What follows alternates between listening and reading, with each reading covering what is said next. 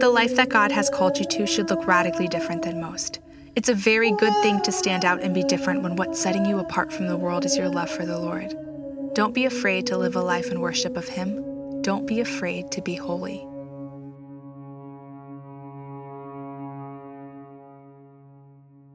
Hi, everybody, and welcome to the Inadequate Catholic Podcast. My name is Olivia, and I'm so happy that you're here. Thank you for hanging out with me.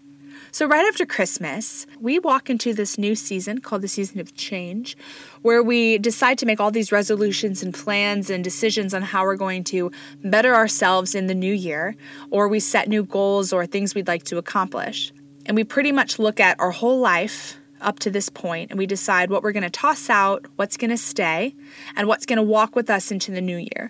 And we reflect on the last year and we begin to make decisions on how we're going to choose to better ourselves and live differently. And a lot of that begins with that central question of who am I and what are the things that are important to me? And I love self reflection questions like that because I think it gives us the opportunity to kind of inwardly focus and look at the areas of our lives that we can improve upon. And we can really see clearly our shortcomings in the areas that we really need to work on in our lives. I think one of the most important things we forget to do is look at the people that we are planning to walk into the new year with. And I would argue that if you really want to know what kind of person you are, all you have to do is really just study the circle of company that you keep. There's an age old saying, birds of a feather flock together. And that says not only a lot about you, but it says a lot about where you're actually headed in your life. So, Jim Rohn, who is an entrepreneur and a motivational speaker, famously said, You are the average of the five people you spend the most time with.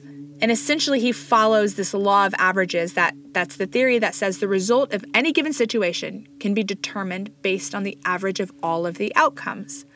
And if you're taking that into account, essentially, you can see how you are the sum of the five people in your direct circle of influence. Now, before we go any further in this, I think it's really important to note that we are built for relationships. The first problem in history was literally that Adam was lonely. It is not good for man to be alone, so a relationship was the answer to the world's very first problem. But that being said, we're also given very good guidance on how we're supposed to choose the people to be in relationship with. But in our culture, what's happened is we've become so inclusive that essentially our standards have been thrown out the door and it's become a detriment to the building of our character because we don't do a status check anymore about what a person brings to our lives. We just let everyone in. But our faith actually does a really great job of instructing us and guiding us on what kind of company to keep.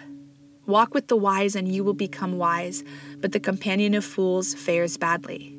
Misfortune pursues sinners, but the just will be recompensed with good. That's Proverbs. Don't be misled, bad company corrupts good morals. That's Corinthians. And perhaps the most famous that everyone refers to is do not be yoked with those who are different with unbelievers. For what partnership does righteousness and lawlessness have, or what fellowship does light with darkness have? Before we dive into that one, that doesn't necessarily give us the excuse to exclude people who are different from us. Rather, it just calls us to be selective in whom we look to for guidance or advice. We have to constantly be conscious of who's in our circle of influence, who is speaking what into our lives. And that analogy of being equally yoked is one that I tend to find, or I've heard it in my life when it comes to, you know, talking about dating or marriage or looking for a spouse. But I think it actually goes beyond that. And I think we don't credit that enough. It applies in all stages of our lives. And it's really important that even in our friendships, we yoke up with strong people. Now, because we aren't primarily farmers anymore, oftentimes this particular analogy tends to go over people's heads, or they're kind of like, yeah, whatever, that's outdated and dumb. But I kind of did a little bit of research on it, and I found something very interesting. So, essentially, when farming and harvesting fields were basically the norm, farmers, of course, would use oxen or other large animals to pull the plows through the fields, right? So, they would generally pair up two animals that were fairly equal in size, weight, muscle mass, build, strength, endurance, and consequently, those two animals, because they were equally yoked, would pull the plow at the same speed and the fields would be plowed evenly. However, they found that if they paired up a weak ox with a strong one, what tended to happen was because one couldn't pull its weight, the plow wouldn't work at its peak capability, obviously, but instead of plowing a straight line, it would plow circles. So, you know those times when you find yourself in the exact same situation over and over, and you can't seem to figure out why you haven't overcome or moved past the one specific hurdle that you seem to be struggling with? Well, look around and look at who you're yoked up with. So, years ago, in high school, I was having a lot of trouble in my circle of friends. And I had ended multiple friendships, and every single year it seemed like I jumped to a new friend group. And finally, I confided in my sister about the trouble I was having in not finding a group of people that I really felt like I connected with. And she said to me, You know what? You keep finding yourself in the exact same situation. You have the same situation, you have different faces. And quite frankly, I'm tired of listening to it. So either make a change and choose differently or quit talking about it.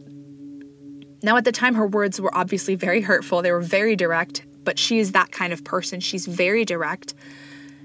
And I could argue that her words in that moment were harsh. But I think now what I loved about them was that they actually just challenged me. She forced me to look around at the choices I was making, but more so who I was making them with. And it's not to say that these were bad people, it just meant that they were content in their position in life and they didn't want to move out of that comfort zone and allow themselves to be challenged or shaped or formed. Consequently, I wasn't changing as a person either. Rather, they were allowing me and encouraging me just to sit in the victimhood of my own life, and they weren't pulling me up because that meant that they would have to hold themselves more accountable and to a higher standard. And it's much easier to remain the same than it is to change people never change until the pain level is high enough. And at that time in life, the pain level just wasn't high enough for anyone to make a difference. It's so much easier to pull someone down than pull someone up. So instead, they just allowed me to sit in my misery and they kind of coddled me there. And they made excuses for me, and that kept me in a state of corrupted character. So we begin to settle and we begin to tolerate bad behavior, not only in ourselves, but in others. And when we have corrupted character, that generally inhibits our ability to fulfill the missions that God has for us because He can't use us when we're not moving forward. So, the most obvious question is well, how do you obtain good character? Well, the answer is simple you remove bad company. Are we cultivating a space for holiness and greatness? And how do the people in our lives fit into those spaces? What patterns are we seeing in our current relationships? What expectations do we have? As harsh as it sounds, you kind of have to take an inventory of all the people who are influencing your life. And if they're not contributing anything and they're just taking what you have, then quite honestly, they just have to go. So we have to start to set boundaries. And I will tell you that the only people who will ever be upset at your setting boundaries are the people who have benefited from you not having any. And that's okay. You should be around people who are smarter, holier, richer, kinder, more gentle, funnier than you. You should always have a space to grow. And if you are the smartest and holiest person in your circle, I'm sorry to tell you, it is time to get a new circle.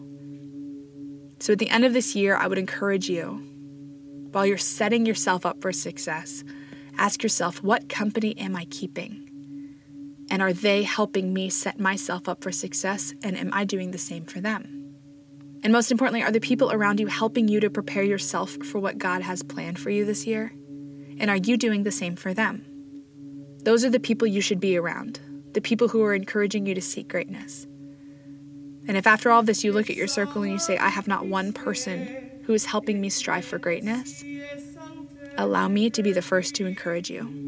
Here's a really, really easy way to begin ask Him what He wants from you and be brave. Merry Christmas, and I'll talk to you in the new year. exadi Christe, ecclesiae Dei, supra regnorum fines, nec tenti animas, salus. I'm Olivia Palmer, and you've been listening to the Inadequate Catholic Podcast. You can follow me on Instagram, Twitter, and Facebook. If you haven't already, please go to Apple Podcasts and subscribe, rate, and review this podcast. Join me next time for another inadequate conversation, and thanks for listening. Deo